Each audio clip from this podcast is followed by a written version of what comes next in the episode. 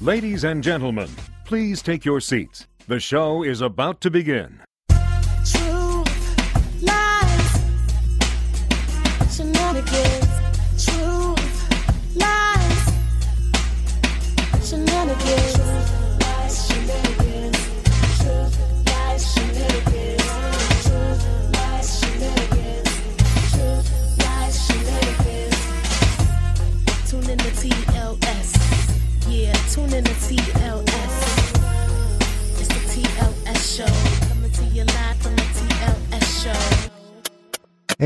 Welcome to the Truth Lies Shenanigans podcast, social commentary, hot topics, amazing guests with a lot of fun and shenanigans along the way. This week we were expecting Tommy Germain, but unfortunately he was unable to make it. But we will be talking about some hot topics, discussing Washington, D.C.'s mayor telling President Biden he needs to end federal teleworking. Canadian hockey gets a win despite looming assault allegations. Then we'll chat about Kevin McCarthy and Damar Hamlin. But of course, before we get into the podcast, I've got to introduce you to my wonderful co-hosts. First up, our lovely professor, journalist, editor, streaming live from Washington, D.C., Miss Liz E. What's up? What's up, everyone? Happy Sunday, fun day. Happy New Year. This is our first Happy time New seeing Year. all of you. It is, Welcome to all time. of you since we welcome New in 2023. So happy New Year. Hope you guys had a wonderful holiday season. We left you right before Christmas. Um, hopefully you got some good gifts and then we ushered in a new year and here we are. And before we get to talking about DC's mayor, let's talk about the DC, the Washington football team. We're putting the smackdown on those Bama Dallas Cowboys right now. DC is up 23 to 6 in the Wow. fourth quarter. Let's do this. Let's Wow. do this. Let's do Oh, this. with all those injuries too. Wow, that's pretty good. Twenty-three to six. Okay, 23 to 6. nice. All right. Liz is happy for it. All right. Our nature lover, gamer, rock star coming to you from Ontario, Canada, Mr. Robbie Rob. I just wanted to echo Liz and wish everyone a uh, happy new year. It's, I had a wonderful holiday break. And yesterday was actually the first time I looked at my computer since December 23rd. So, yeah, yeah, that was kind of nice. Uh, my wife and I got to spend some wonderful time with family, and the kids are just magical during those get togethers. It's, uh, it's really great. And I was very fortunate. I got to connect with a few good old friends uh, over the holidays and swap stories. So very good uh, for the soul, for the spirit to reconnect with those people. What? And we got some amazing sticky snow. So I got to build the grandest snow fort of my life. I'm so proud of Rub it in, White on- oh, Rub it I in, White I on- should have I should have put pictures. I should have got some pictures so we could see it. Oh well, you know what? I'll, So- I'm gonna I'm gonna get it lit up at night, but yeah, this time like we got three days in a row of really warmish, sticky weather, and I took advantage of it. It's about stands at a modest seven feet high where the archway is, Mm. and it's about five and a half feet tall all the way around, and outside diameter is about maybe thirteen feet, give or take, and the inside diameter is about eleven feet. It's I'll get some nice pictures and post them. Pretty up on page. impressive, I must say. That sounds impressive. I Sounds- worked out. DC, DC is like Charlie Brown on Halloween. Everyone else is getting candy when they go trick or treating. We get rocks. We got rocks. We got no snow here. Nothing. We got nothing. Nothing. It was just cold. You got, you got cold. It was cold for like three days though. This That's past true. week I had But it my was cold AC just for. Christmas. It was Yeah, it was like a cold snap. Love your a Fort cold Robbie. snap. I'm very curious what the temperature required for a cold snap is down there. Oh, that's true. I yeah, mean, yeah. you know, she had the heater on earlier. She had the heater on in Atlanta earlier. My goodness. Thank you, thank you, Liz. Exactly. it's been like 13 degrees over here. It's Pa- freezing. It's Paulette's online. She said playing in the snow is great therapy. Yes. All right. Agreed. Next up, our college student model entrepreneur streaming from Atlanta, Georgia, Gianni Storm. Hello, everybody. I've missed you guys. It's been a nice um, vacation though because I got to really rest finally. Actually, like sleep and sleeping and stuff like that. So I would say I've had a restful couple of weeks, but finally I've been social, guys. Finally, something new. So I went to a New Year's Eve luncheon. So Oh, luncheon. Hmm. Hmm Atlanta was hosting like an entrepreneurs, but it's for like Black women entrepreneurs. So it was like an intimate little thing. But um, I enjoyed it. I got to speak with some people that would I would consider maybe mentors in a way. And it was just refreshing. I liked it. It was something new, but I had to get over this social anxiety. I didn't think I was going to have it because I talk to you guys like all the time. But being in person with new people, I was like, okay. Is it after the pandemic or just just in general?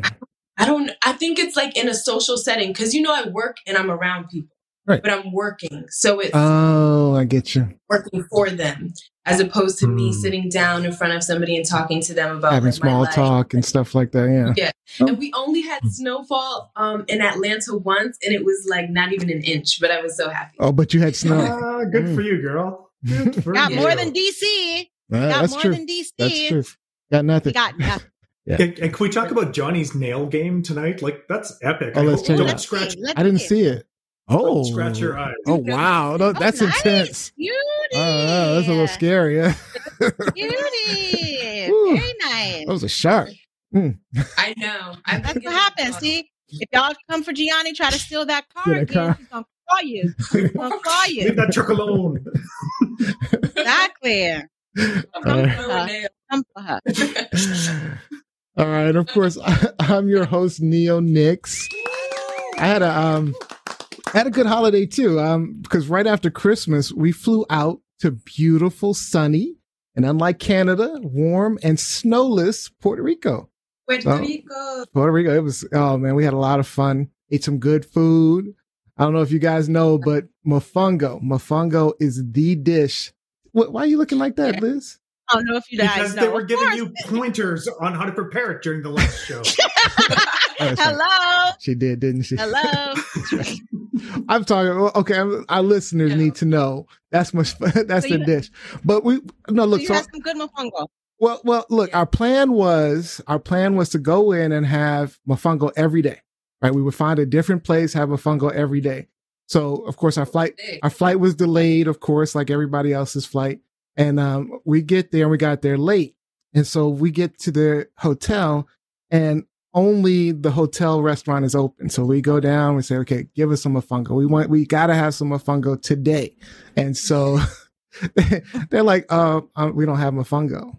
And I'm like, what? And it's on the, it's on the menu, right? So we don't have any fungo. And I'm like, what? I mean, we almost shit our pants. We're like, what the hell is going on? And so they explain that because of the hurricane, the plantains crop kind of just was decimated. So they That's they're horrible. they're having struggling they're struggling to source uh, plantains on the on the island. But um, you know, but ultimately we did have some really good mofongo. Went to a few places that I guess they were able to get it from somewhere else. But yeah, mofongo, man, it's uh, yeah, it's the dish. But that's right, Liz. I forgot about you. You did tell you did you did tell me I need to have some mofongo. But we had planned. We had planned. We had some really good stuff though. Like there was this lobster mofongo which was really good. Um, Hmm. Ooh. no, I had the same plan. So I was last time I was in Puerto Rico was in 2011, Mm. and I was there for a week, and I had it every single day, Thing. every Yeah. single day. Yeah. Beautiful thing. Oh, Beautiful. God. Yeah, we tried it. Every, we didn't do it every single. day. We ultimately did not do it every single day, but we did try different places. I think we had mofongo at least five or six times while we were there in seven days. So, Yeah, 'cause when else are you gonna have it? You might well, as I mean, there's the, I want to say there's one really nice mofongo place nearby in Silver Spring. Yeah. Well, Right. you come here, you go to Oh, Adams Morgan. Oh or yeah, if you're in New York City, New York City, DC, you know, and the um, Latin parts of those cities, you Mhm. go, you can find it. It's beautiful. Yeah. I've made it before. I, I can't say it's as good as what you would get in Puerto Rico, but it's not. It's not hard to make. It's not hard to make at all. Yeah, it's just mashed plantains and Yeah. um, you know, and then of course some kind of meat, some really good meat, and then just a, a really good sauce, whatever that sauce is, and they've had different seasonings. kinds seasonings. Yeah, it's it's different type. Hmm. Yeah. Yeah. It sounds interesting. yeah, really definitely. good. Yeah. All right, well, let's go ahead and get into the show. We got some really good hot topics today. I think we're going to start off with me today. So let's get to it. Truth, lies, shenanigans. All right, so this week, uh, Mayor Muriel Bowser said that Biden, Joe Biden, needs to get it together with this federal teleworking policy because I guess all of the buildings in DC are empty. So she basically told him that he needs to get teleworkers back in their chairs inside some of those empty buildings. And so my question is, is she right? Should Biden be getting rid of teleworking policies for federal workers? Or should Biden just continue to keep allowing them um, where needed? So I'm gonna go ahead and start. Let's start off with. I'm not gonna start with Lizzie because He's not going to start with the girl that lives in DC. I'm not gonna start. We're gonna, we're gonna come. We're gonna come back to with the girl Lizzie. who lives in DC, who has on her DC 51st state T-shirt on. But go So, ahead. so we're gonna ahead. come. We're gonna come back to Lizzie. So okay, we're gonna start with Gianni. Gianni. So what do you think about ending teleworking for federal employees? let them stay home. I think that honestly, I feel like we don't necessarily know what's going on still with COVID. So I feel like leaving them as like working at home, I feel like I'm not mad that she offered the housing though, because that's a good point. I didn't The housing into option. it. Mhm. Yeah, the housing option. That makes the most sense. And she also said something like, let government officials use it somehow. I feel like, okay, whatever with the government officials, but the housing makes sense. And like, I would like to know the plan about that because I didn't see too much of that information. Like, who are, who would we be housing? Because it also said something like she wants a 100,000 new residents in DC. Why? Mhm. You said I'm why? with that. Oh, yeah, Yeah. just Just, just to Tax the money. growing. Shoot. to prosperous. Oh, okay. But Yeah. as long as we're taking care of look at DC look at Lizzie with some money. but yeah, it's Wait, about the money, of course. Um, but I'm I feel like I I let the people work from home. I don't see anything wrong with that, but I also feel like it is something that you should do with those office spaces. Hmm. Kevin Daxon online says, "Get to work." And uh, yes, the city gets the revenue from lunches, parking fees, commuting fees, etc. And uh, Jacqueline Robbins says, with all due respect, Mayor Bowser, she needs to get it together and do something about the crime and homelessness problems. What do you think, Robbie? or she could, or she could multitask. She can multitask, right? Mm, yeah. So the way that you pitched it, Theo, is a little problematic because it's not exactly accurate. Because she Okay. did say, you know, either use these buildings, fill them with federal employees, or flip them so that they can be converted to affordable housing, which would then help house the 100,000 people that they want to bring to the city. So in that respect, she's right. And I think it's a great flex by uh, Mayor Bowser. So because we have a lot of infrastructure that's left sitting empty that unfortunately taxpayers are paying for. I've been talking about this since the dawn of COVID remote work. The feds have an opportunity to offload ongoing maintenance costs Mhm. for aging infrastructure. They can make some money through the sale of these buildings and office spaces, and North America needs more affordable housing. So I fully support this flex on her. fully support. You fully support. Uh, I'm not saying I fully support her flex, her Okay. flex. Not, I'm not saying I fully support people being forced to go back to work in these buildings. I think it's a brilliant flex on her part. Use these buildings for what their their intended purpose is. But I think that the hybrid model, the hybrid model that we have at this point with people teleworking is a win for the taxpayer. Because if we remove federal employees from these buildings, we as taxpayers don't have to pay for these buildings. And I mm-hmm. think it's a wonderful move in that respect. But it should be performance based. If you're not doing your job, well, then, you know, we've got a nice new shiny office for you. okay. All right. All right. We're gonna. So let's go ahead and get to uh, Thanks. the DC resident, uh, Lizzie. DC resident here. Um, first and foremost, let me just say Muriel Bowser is not the only mayor in this country that is faced with this. New York City, Eric Adams has been screaming this for the past year and a half. And he has the power to do something about New York City workers versus what the mayor has to do. Remember, guys, DC is not a state. She is very restricted in what she can and cannot do in terms of governing the city. And when it Yeah. comes to maintaining or making decisions about federal buildings, she does have to go to the White House and pitch to Biden. So I don't think it was her necessarily saying, you better do this to say, look, we mm. have this situation. We are in a situation where we need economic recovery for the city after the pandemic. If you go downtown in DC right now, there are certain parts of downtown that are a ghost town. It's not just that these buildings are empty and no one's using them. It's the buildings businesses around them that also are not. No one is, you know, frequenting those businesses. Yeah, I've been down there I too. It's remember- empty. See, And I'm It's- glad you brought that up. I forgot about that because if you follow that money trail, if you look at a lot of these locally owned businesses around federal buildings, who owns them? I know in Canada, in Ottawa, they're looking, that's one of the arguments, but who owns these buildings? High ranking officials within the government. So yeah, they want federal employees back in the federal buildings because they want them in their coffee shops and sandwich shops and bistros.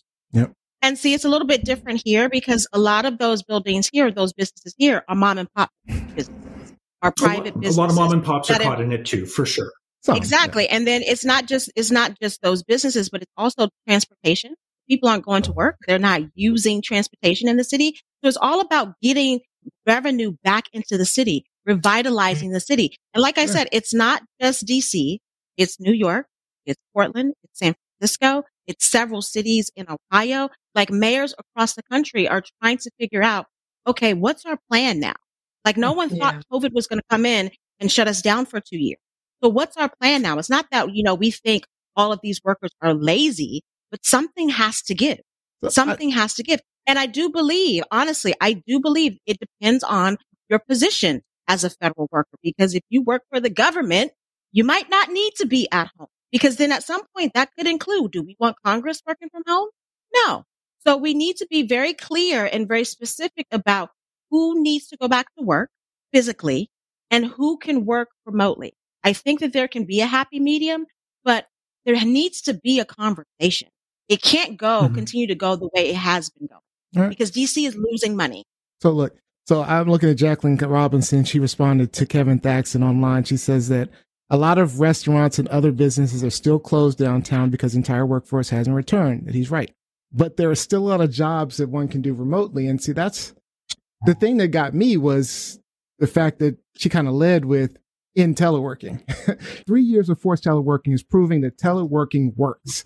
And I worked for a contractor that actually was more efficient and more successful when they went to teleworking. I guess because the employees were just, you know, I guess they were using their time more effectively, but they were definitely more effective.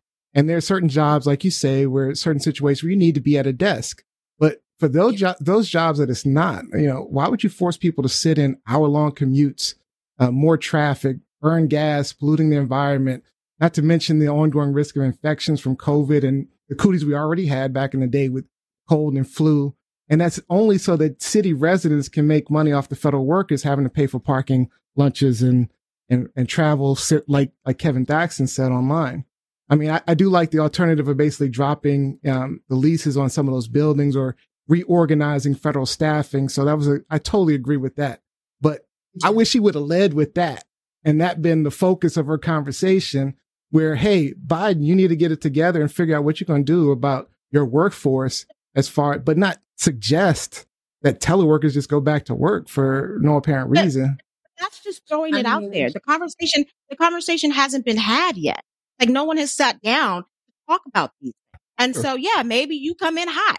Maybe you come in hot to the president to get his attention to say, look, this is a conversation that we need to have. But it can't continue to go on the way it has been. And listen, I'm someone who has, for the most, worked remotely for three years now. Okay. I'm not that excited about going back into the office, but as a journalist, I do miss and understand the need to be in a news. It's very Yeah. difficult to do. There are some news, there's some jobs you have to. Exactly. My Um, wife is a research scientist. She needs to go in, uh, you know, to exactly. to do or even with teaching. And one of the reasons why I'm not back, one of, not the only, but one of the reasons why I'm not back in a university classroom right now is because I don't want to be in person. Mm. That's just me. I, I Mhm. don't want to be in person with students. So that's, you know, the hit that I take. Um, but the conversation needs to be had. And I think the Biden administration, Lord knows we wouldn't even be talking about having a conversation if we were still with the Trump administration. But I think this is something that the Biden administration up until this point has ignored, Mhm. has ignored. And Yeah. so it needs to, it, some, they need to sit down and figure out what they're going to do about this. Yeah, they got to figure out what they're doing with these buildings because it, it is costing taxpayers money. I went to one of the buildings recently, and I'm telling you, it was a literal ghost town. I mean, the lights were on, the heat pumping, and it was just a few people in this huge. I'm talking, it was a huge federal building, and there's nobody there. But like I say, I, teleworking should not go away, especially if it's the No. If the sole reason is just so federal workers can you know help pay for because DC is super expensive. It's a super super expensive city to live in, and all we would do is be paying to to make it even more expensive. So I, I'm not Yeah. I, am not I'm not good with Even on- going away. We, they need to figure something out though. Even on my street, there are two government buildings on my street. One next door to my building, one directly across. Ghost town. Ghost towns. and it, it's it's it's it, it has affected the few businesses that are on because there's some restaurants on my street, but also the food truck. There used to be food Mhm. trucks lined up I remember every that. day. Mhm. I Used to come haven't seen my- a food truck in two years. Haven't seen a food truck over here in two years because no one, no, there's no one there to go to them. The people who live here, they're either working during the day, and so they can't go to them, or there are a lot of elderly That's kind of not going downstairs to a food truck. And so, yeah, so something has to be, something has to give.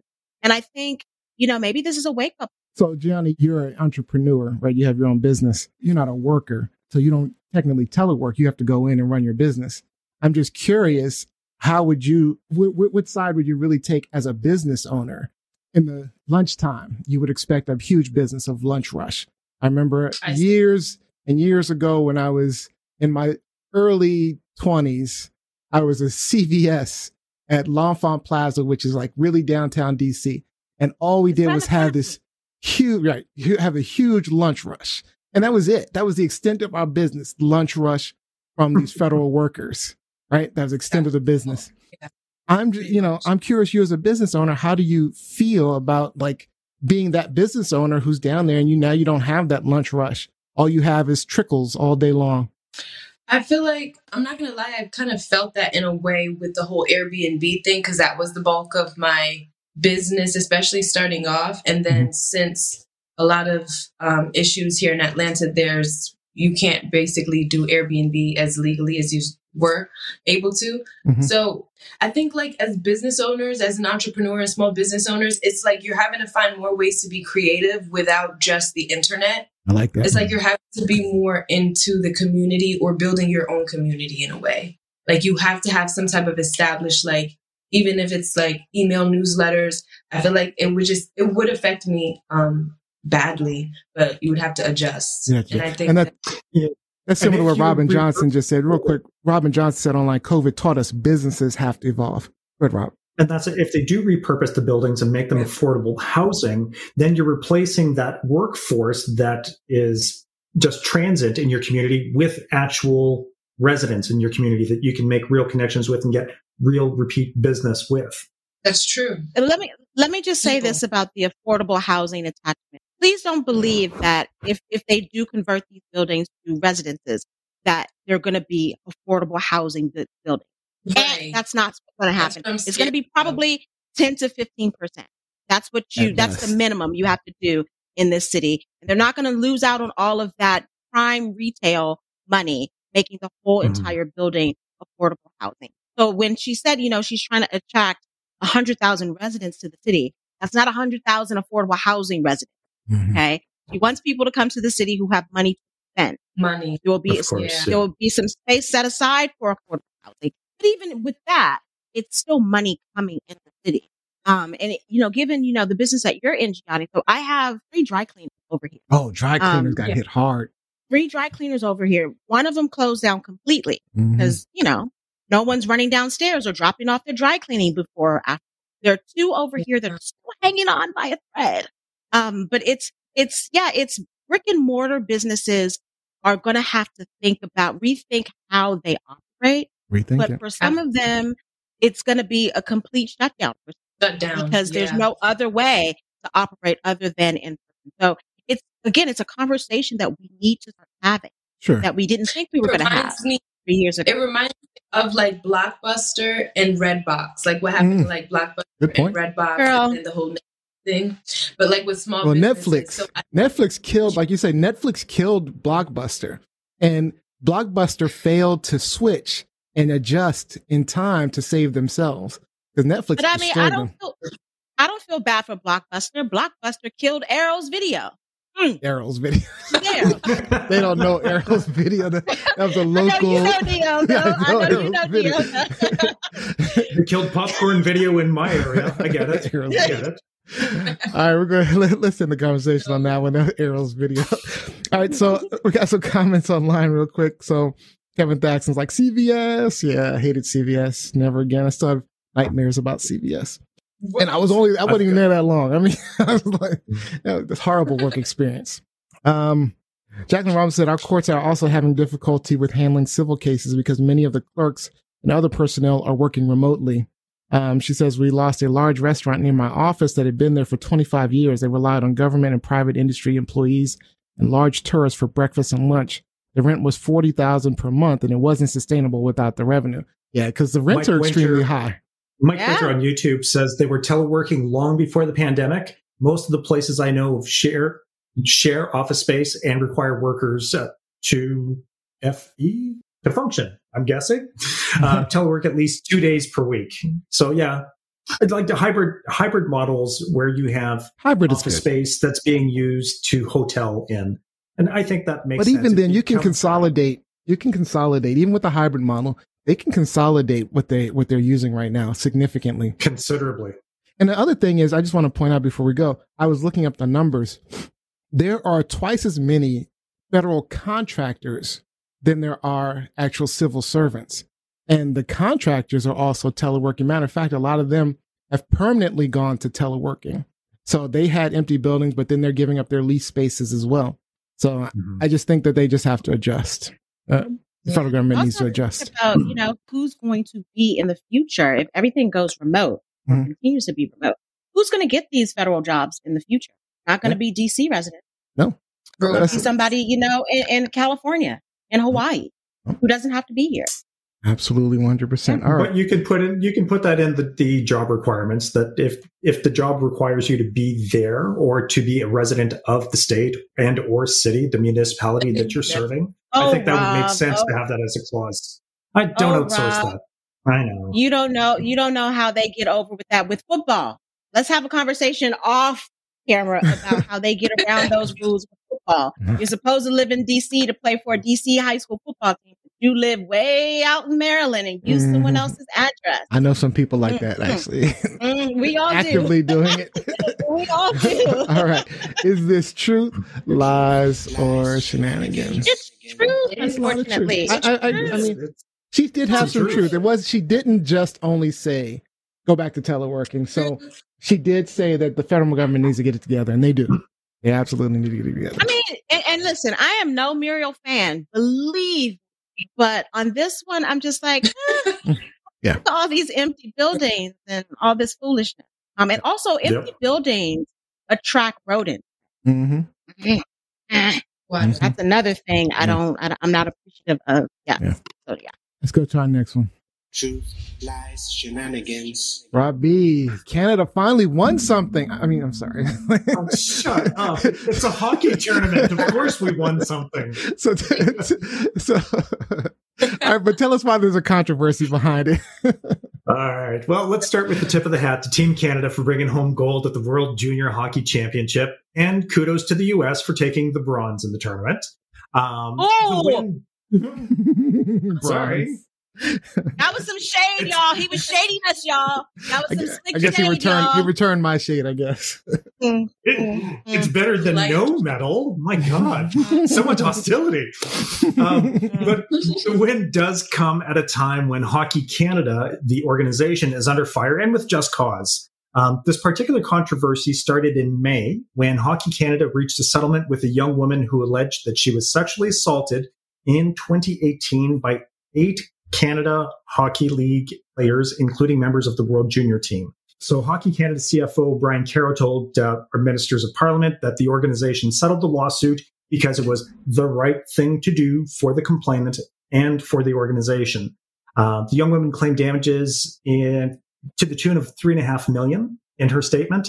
And Hockey Canada's board of directors approved the maximum amount of the settlement, and the settlement officer, offer was made and accepted. So, as part of the settlement, of course, she had to sign an NDA, which really curtails her ability to speak about the incident. Uh, when I was doing a little bit of homework, I did uh, discover that since 1989, Hockey Canada has paid out $8.9 million to 21 complainants, not including this latest settlement for the 2018 uh, incident.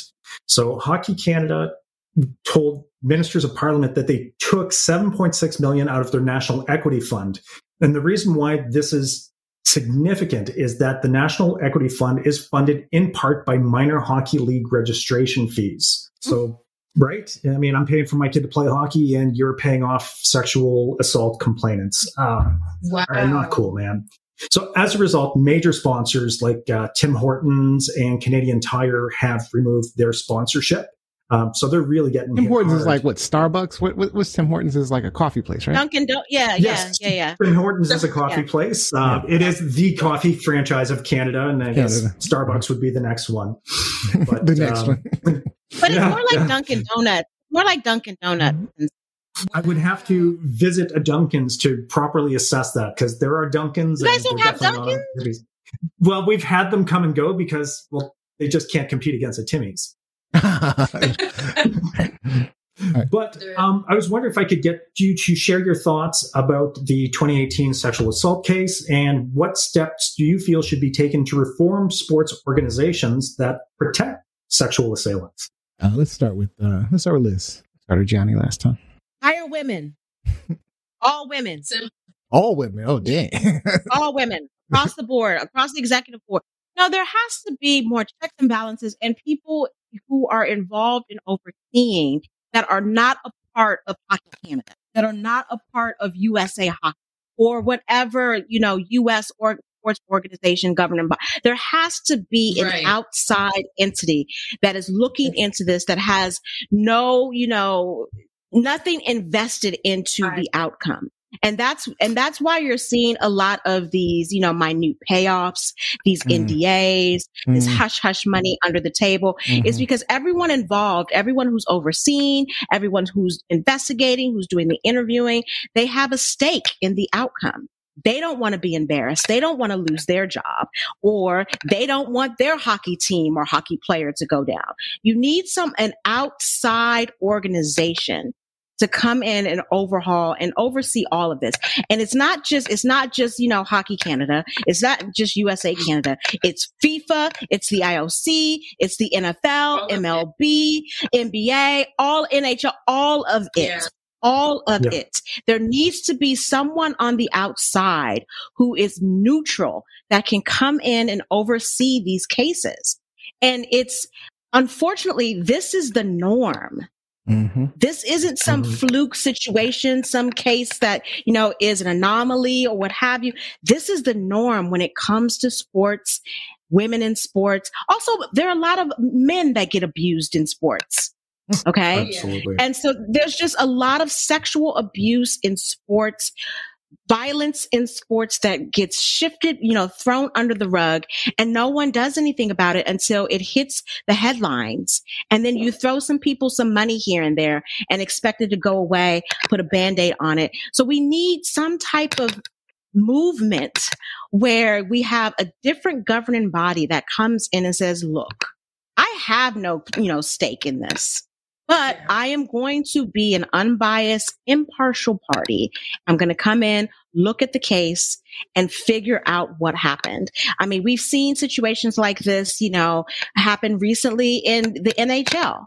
You Mhm. know, with a very prominent Blackhawks player, you know, come out and say he was sexually abused. And then it went back to, turns out the coach knew, turns out the GM of the team knew. Like it was, it was a long paper trail of people who knew what was going on. And the guy that abused him wasn't even a coach. He was a trainer on the team. Did you know but about he that? had a history.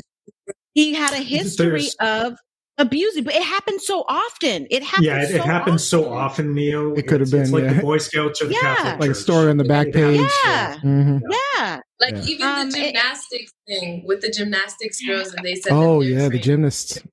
trained. And the, Mhm. and the sad thing about that is how long it went on, how far reaching it was, because we weren't weren't just talking about it. Was like we, the only reason why we really kind of heard about it was because there were Olympic gymnasts involved, hmm but the majority of the victims were college and high school gymnasts who were abused by this one doctor. Mhm. And so it just goes on and on. And let me just say this, Jim Jordan, a part of Jim Jordan. Congress, Mhm. you know, um, before that case at Michigan State, there was a case with the male athletes at Ohio State University who came out and said that their coach was sexually abusing them. And they told then um, Ohio State faculty member Jim Jordan about it, and he did nothing. This guy is a he's a senator. He's a Mhm. member of Congress right now, but he did nothing. And so it happens so often. It does. it's it's absolutely ridiculous. It reminds me- It reminds me of uh, the uh, Washington Commanders right now, and uh, Daniel Snyder and his culture, his toxic culture in the locker rooms and office, and the NFL was basically like chalk it up to boys will be boys, basically, and you know it's but it's good It's- to see And it's been going it's been going on with the Washington team for years. decades. Mhm. Yeah, Boys will be And they boys still applies haven't to when I fall out of the tree and crack my head open. It doesn't apply to misogyny It and shouldn't. culture. it definitely shouldn't, but it has been. No.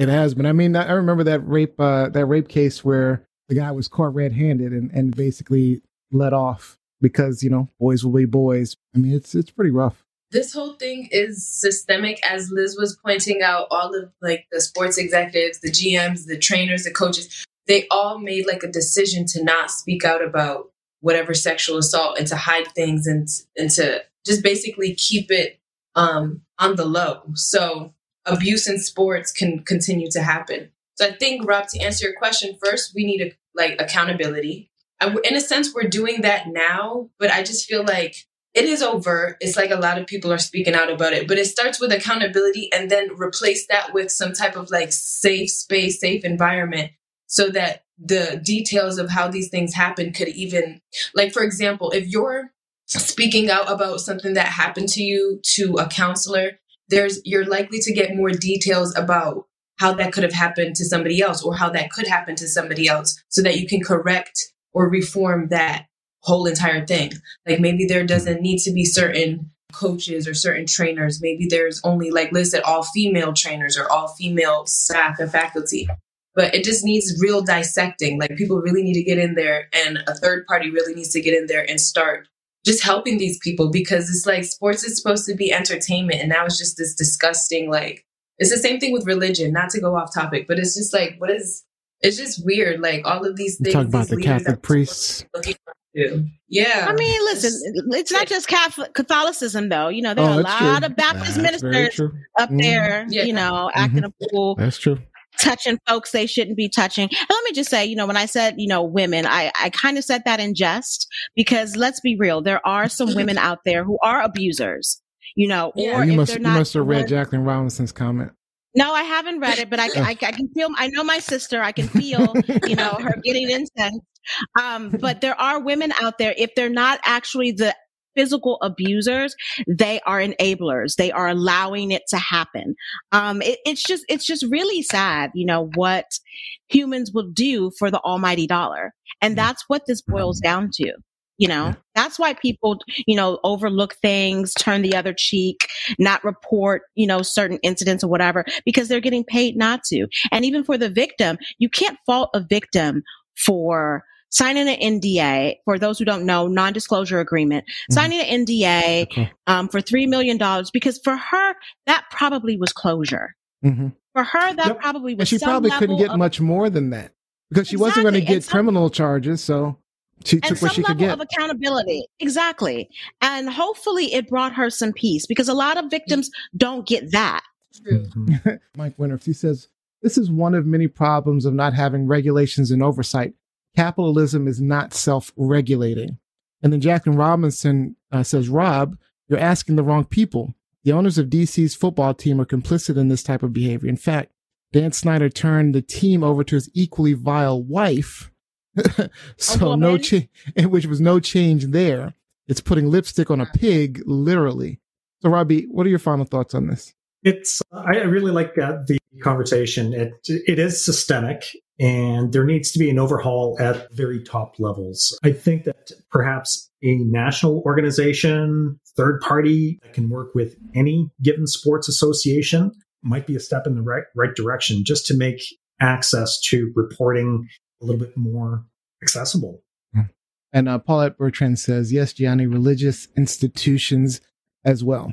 All right. Is this truth, lies, or shenanigans? Y'all remember what? Eddie Long. Eddie Long, he wasn't Catholic. He was a Eddie Long was the black Baptist. minister Oh. who was sexing all of his male parishioners and all that foolish. hmm Yeah, it's not just the Catholic. Lies, shenanigans. Gosh, no. It's the Mormons. It's the. I'm A kidding. lot of truth. It's everybody. this is pretty good. It's, It's- everywhere. good topic, I Robbie. mean, Thanks let, for us sharing talk that. about Ghislaine Maxwell, all right? I mean, there there are some pretty vile women out there too. Oh Yeah. yeah, yeah. Oh yeah. Well, We've got a couple more minutes. So, Liz, let's, since we're still talking sports, let's talk about Damar Hamlin real quick. Can you kind of tell the audience, update us on what happened with Damar Hamlin? last week, Monday Night Football, um, on January 2nd, game between the Buffalo Bills and the Cincinnati Bengals. First quarter, safety Damar Hamlin put a hit on Tee Higgins. And right after he tackled him, he got up for like maybe three seconds and immediately fell back down, full layout. Was unconscious. The players, the referees, they immediately knew that he was in distress, that something was wrong. The trainers rushed to the field. He was unconscious. He was in full cardiac arrest. Um, the trainers worked on him for nine minutes, giving him CPR, including mouth to mouth, including chest compressions. They were able to revive his heart on the field. They had to resuscitate him on the field, according to his uncle, once on the field and once again at the hospital. So full cardiac arrest after that hit.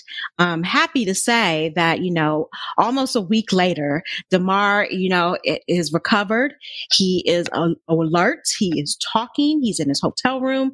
Bef- I'm sorry, his Aw. hospital room gonna say, hospital. before before the game, the Bills game today, um, he was in his hospital room with his parents, watching the game, giving you know heart signs, you know, wishing his team well, um, and it, it captured everyone's heart Yeah. this week because very rarely do we see something this serious live. Mhm. Now, granted, this isn't the Mhm. first time this has happened in sport, Of course not. um, but very rarely do we we we see it live.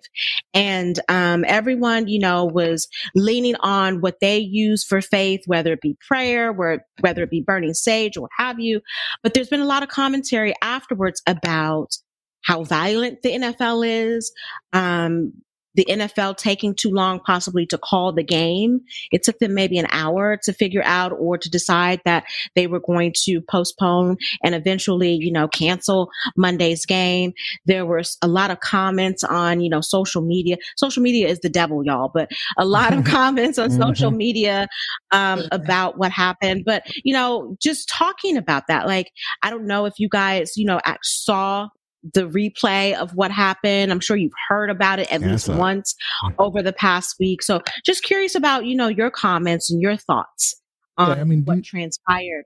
I'm curious if you guys think that there's anything we can do to kind of prevent. Is the NFL doing enough? Should we stop playing football? I mean, what I know Lizzie is a no, but I'm just curious. I'm curious with Johnny and Rob.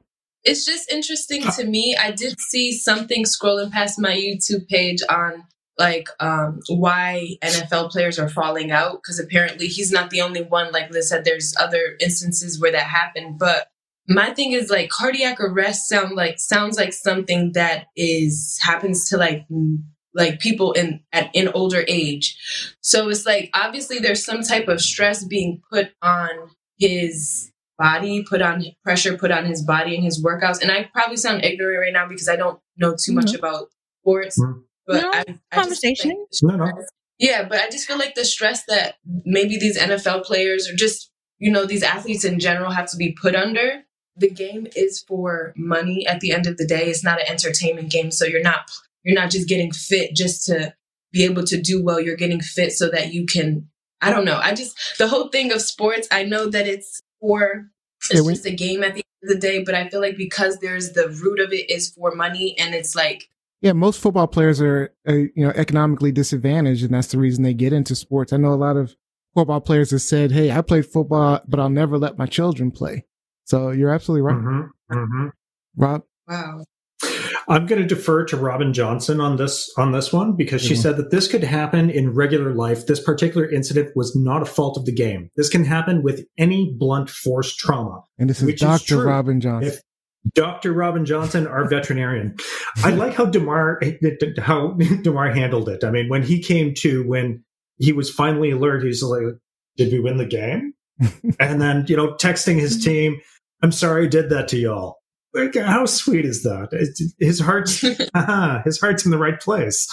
But um, I do agree with what Johnny is saying, though. Um, these professional athletes train at a level that we can't imagine. Think of your worst, most painful workout you've had, and this is what these people do, oh God, yeah. and then some, Right. and then That's some. That's true. So they, they do put a lot of strain on their They do. bodies, Johnny. That's why they're well compensated because, and like you said, they're they're commodities at the end of the day. They're there They're to generate wealth for the club owners, Yeah. and Cash cow. it's uh yeah like that's a lot of these guys you know professional football players at 30 40 years old have the knees and hips of someone two or three times their age like they're just finished but they've got the money to buy new ones at least Yeah. you can do that Yep. but mm, Right. Final thought, Liz. Um, I just, you know, I I get, you know, people's concern, but it's again, it's not just the NFL. Like if we're going to talk about the NFL, we have to talk about boxing. We have to talk about MMA. Mhm. Yep. We have I to was thinking talk the same about, thing. you First thing I thought about. hmm we have to talk about soccer. You know, there are a lot of headers in soccer. We have to talk about, you know, when, when I saw, when I saw Damar go down, my first thought was of, um, Concussion. Hank, Hank Gathers, Oh. basketball player, Mm. Loyola Marymount basket, college basketball player who died on the court 1990 during a game. He's coming back um, after someone made a layup. The opposing team made a layup. He's running back up the court. He collapses on the court. Mama's in the Mm. stand, come running down. They're working on him or whatever. And he had a heart condition, but he Oh died in that moment. Mhm. Happened again in, in, in the NBA with Reggie Lewis for the Mhm. Celtics Mhm. very similar situation. Like it happens These in sports, happen, yeah. unfortunately. Um, so it's Yeah. not. I mean, it happens in regular life. It's not even It just happens in sports. regular life. I mean, I could be. You- I mean, I know people. Matter of fact, a good friend of mine was playing soccer and he just dropped dead. It, it's actually a similar thing. He had a, a heart heart cardiac arrest. Um, good college friend of mine, and he's young guy, young guy. This was probably like five years ago. Just died. on- I mean, he was just playing. I mean, no, no, he wasn't a extreme athlete or anything. He was just having fun. I think it's natural for everyone to overreact and say, "Oh my God, we should ban this or whatever." But Never. in reality, this is so abnormal. Hmm Like you know, it it, it It does happens, not happen but it is every day. relatively rare. I think what we can do and hope for improvement and be thankful that, you know, the Buffalo Bills training staff was equipped with trainers who knew what to do immediately, instantly, and they had the, the, they had the equipment to take care of him. So if we're going to do anything moving forward, whether it be at the high school level, the college level or the professional level, make sure that that equipment is on the sideline to Mhm. take Yeah. care of these players if somebody goes down, if something happens, if there's some type of sudden heart change, rhythm change, or whatever, that they are able to handle it and take care of the players. Yep. I think that's that's the one thing I would like to see. And again, I applaud, you know, the the trainer for the Bills um, because they have many people have said if not for his sw- his swift action. Damar would not be with us today. Yeah. And so props to him for right. jumping in and doing what he did. All right. Is this truth, lies, shenanigans? We got to close this one out. lies, shenanigans. This is, of course, A lot of some truth today. Look at that- that. A lot of Ooh, truth. Everybody's got truth today. All right. Coming in the year some truth.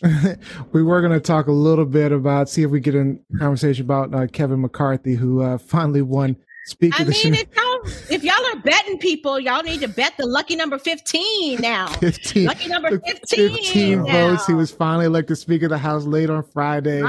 Goodness. First time it took this many votes since the Civil War. So, yeah, it was it was hilarious, hilarious that evening. I actually watched the vote. It was it was so funny to watch the whole Gaetz thing and everything like that. There we. I, I refused to watch it. I was just like, these clowns on the Republican side. I was playing side. you know, spades with my friends, and I, we started They're watching eating the, the they're vote. eating their own. They're eating their own. Like Gaetz is up there calling Oh. people out. I'm like, dude, you are a pedophile. Hello. Like I, I, I I'm not even like I, I couldn't, I couldn't, I couldn't, I couldn't watch them. Um, but yeah, 15. If you guys are gonna bet some money, bet some numbers this week, bet lucky number 15. Lucky number Bet lucky number 15. 15. Absolutely. All right, we're out of time. It's time for our game show.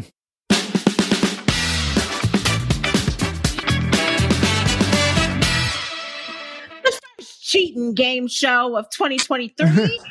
we have Neonix. All right, so we are playing real simple uh seven second challenge. I will go around the horn. you go around the horn. App will give you a challenge to perform, and you'll have seven seconds to do it. If you complete the challenge successfully in seven seconds, you get a point. If you refuse to do it, or don't do it in a lot of time, you get nothing. Person with the most points, it's the final thought for the show. Fortunately, this one is for Rob B. So, Rob B, you have seven seconds to bark like an angry dog and whimper like a timid puppy afterwards. You ready? Go.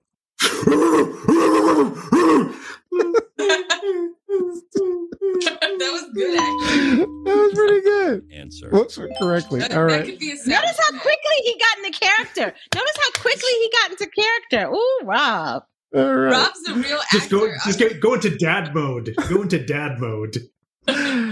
All right. True. Next up, we got Lizzie. All right, Lizzie. Name three plays written by William Shakespeare. You've got seven seconds. Go. Hamlet, Macbeth, and my favorite, Titus Andronicus. Titus Andronicus. All right. Good job. All right. Good Yeah. job. Good job. Correctly done. All right. One point each. Are you ready, Gianni? Yeah. Oh Oh, you always get the impressions. Look at this. All right. Gianni. Uh, the game always gives you impressions. All right. You, you need your best impression of Joe Biden. You ready? Jeez. I'm going to give you half a second. Are you ready? Go.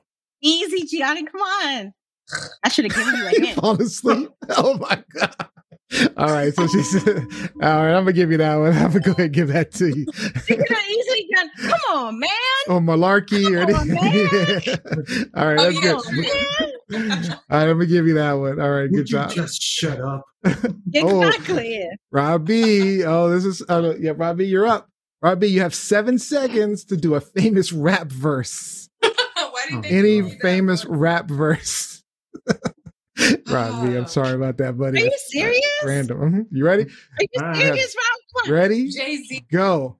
So what you what you what you want? What you want? All right, all right, yes, the Beasties, the Beastie Boys, the Beastie Boys. Oh all right, All Rob. nice. Oh, I got Nice, some Robbie. love from Liz. I love this game. I love this. Oh, I love the Beasties. all right, Liz, you are mute and she is deaf. Describe a chicken to her. What? all right, seven seconds, go. Doing the fucking chicken. She's still silly. She's a mute. Oh man, you gotta if you if you listen to the podcast, you gotta see that. That we have to put that. That's the clip we're gonna have to put. Robbie, when you when you do a short, you have to do that one. I know. All right, we're, we're giving her that one. That is that's good. Lizzie gets a point. All right, Gianni, last last one of this round. All right, all right, Gianni, name four disciples of Jesus Christ. You ready? Seven seconds. Go. Peter, Paul, Saul. Ooh. Come on. Come on. Jacob. You so Jacob. Was Jacob? A, I don't think Jacob's a disciple. Saul and Paul are the same guy. I'm sorry. I'm sorry. It was a good try though. How you miss Judas? Oh. Right? All right. Sorry, Gianni. like- he was a All right. So this is the last round, and this is between Liz and Rob B. All right. Rob B, sing your favorite theme song. I think you've had this before. Are you ready? Go. TV theme song. don't give it to him. Uh, I guess uh, Flintstones. Meet the Flintstones. Ah, that's a good one. Do you want to tell me All your right. melody? That's correct. Correct. Down All right. We'll go with that. All right, Liz. This is for all the marbles. Well, not all the marbles. For Ty. Oh God, how'd you get this one? Name four heavyweight boxers. Four famous heavyweight boxers. This is our sports person naming four oh, heavyweight boxers. All right, you got seven seconds. Go. Mike Tyson, Lennox Lewis, Riddick Bowe, and Muhammad Ali. Oh, I was gonna say, it right up to the minute. There you go. Okay. All right. All right. This is what we're gonna do. This last one. Meanwhile, we're gonna rap. To all the ladies in the place with style and grace, allow me to lace these lyrical dishes in your bushes. Ooh. Okay. This is what we're going to do. We're going to do the best impression of Barack Obama. And what we're going to do is whoever has the best impression of Barack Obama wins the game. All right. You gotta stick Oh, with your ears. No, I'm kidding. All right. You're right. We're going to give you seven seconds. Do it at the same time. Are you ready? Go.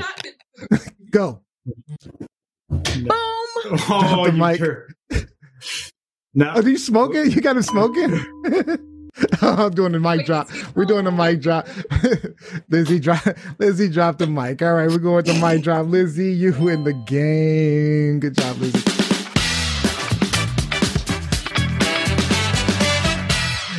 Okay. The okay. back of the club with Moet as well. you find me. The back of the club. What? Biggie up, Biggie Smalls. Woo, woo.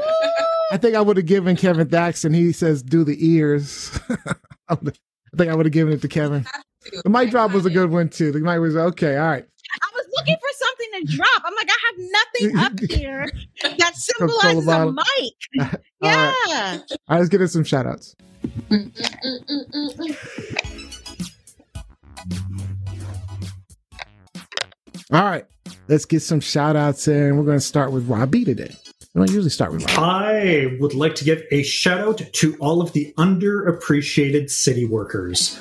Parking enforcement, snow removal, garbage pickup, and the many other departments in which these people work. We hear so many people complain about these people who are just trying to do their job well. All right. City workers. I like it. Gianni? Um, shout out to the small business owners and the entrepreneurs. And I know that it's been weird and you've had to adapt already in this climate, but continue to be creative, continue to be positive, and um, I wish everybody the best in their All right. business. Good shout out. I like that one. Liz? Once again, shout out to the WFT, the Washington football team, the Commanders. We beat them boys, the Bamas, 26 3. Boom, boom, boom. Yes. DC needs to be a state. What's up? What's up? Yes, DC. DC. Woo. I love it. All right. All right. My shout outs to my wonderful mother in law. She just turned 80 this week.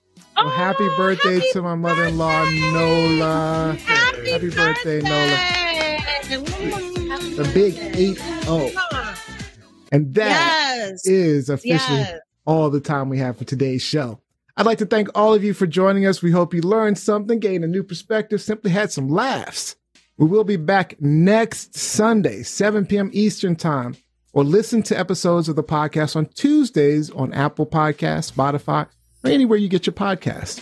You can always check out a recorded live episode. Subscribe to us on YouTube using tlsshow.com. And our winner for the final thought, Miss Lizzie. Close us out, Lizzie. So yes, closing out. So I just want to give um, some love to um, a friend of mine, um, a former Love Jones of mine, who took his life on December seventeenth. Um, Oh, no. It was the day before we had our last show, but I didn't find out until right after our last show, and it's been tough going through that right before Christmas, coming into the new year. And I think one of my shout out, my last message coming out of 2023, 2022 for everyone was to take mental illness seriously. Yeah. And so this has definitely forced me to take it seriously to not just check on your friends. I think checking that whole check on your friends, it's kind of like an empty statement because checking on mm-hmm. your friends means nothing. Like you could check on Yeah. me right now and I look happy, but I may not be. Right. But be Yeah. compassionate. Be compassionate Mm, with people. that, Listen to what they're saying. And if Yeah. you feel something, say something. And so I just want to say to his friends, to his family, William Spadolino, Billy, my sweet Billy, love you, will miss you forever. One of my favorite lines from the movie Stand By Me is even though we haven't seen each other in 10 years, I will always miss you forever. And the years may be off, but that is truly how I feel. So, mm, mm, hope you're resting, Yes. Billy. Love you. See you soon, babe. See you soon. All right. Thank you. Thank you so much, Lizzie. All right. Thank you, Robbie Rock, Lizzie, Gianni. But most importantly, we need to thank you for listening to our shenanigans each and every week. WFT WFT. Commanders. Wah, wah, wah. Enjoy your week.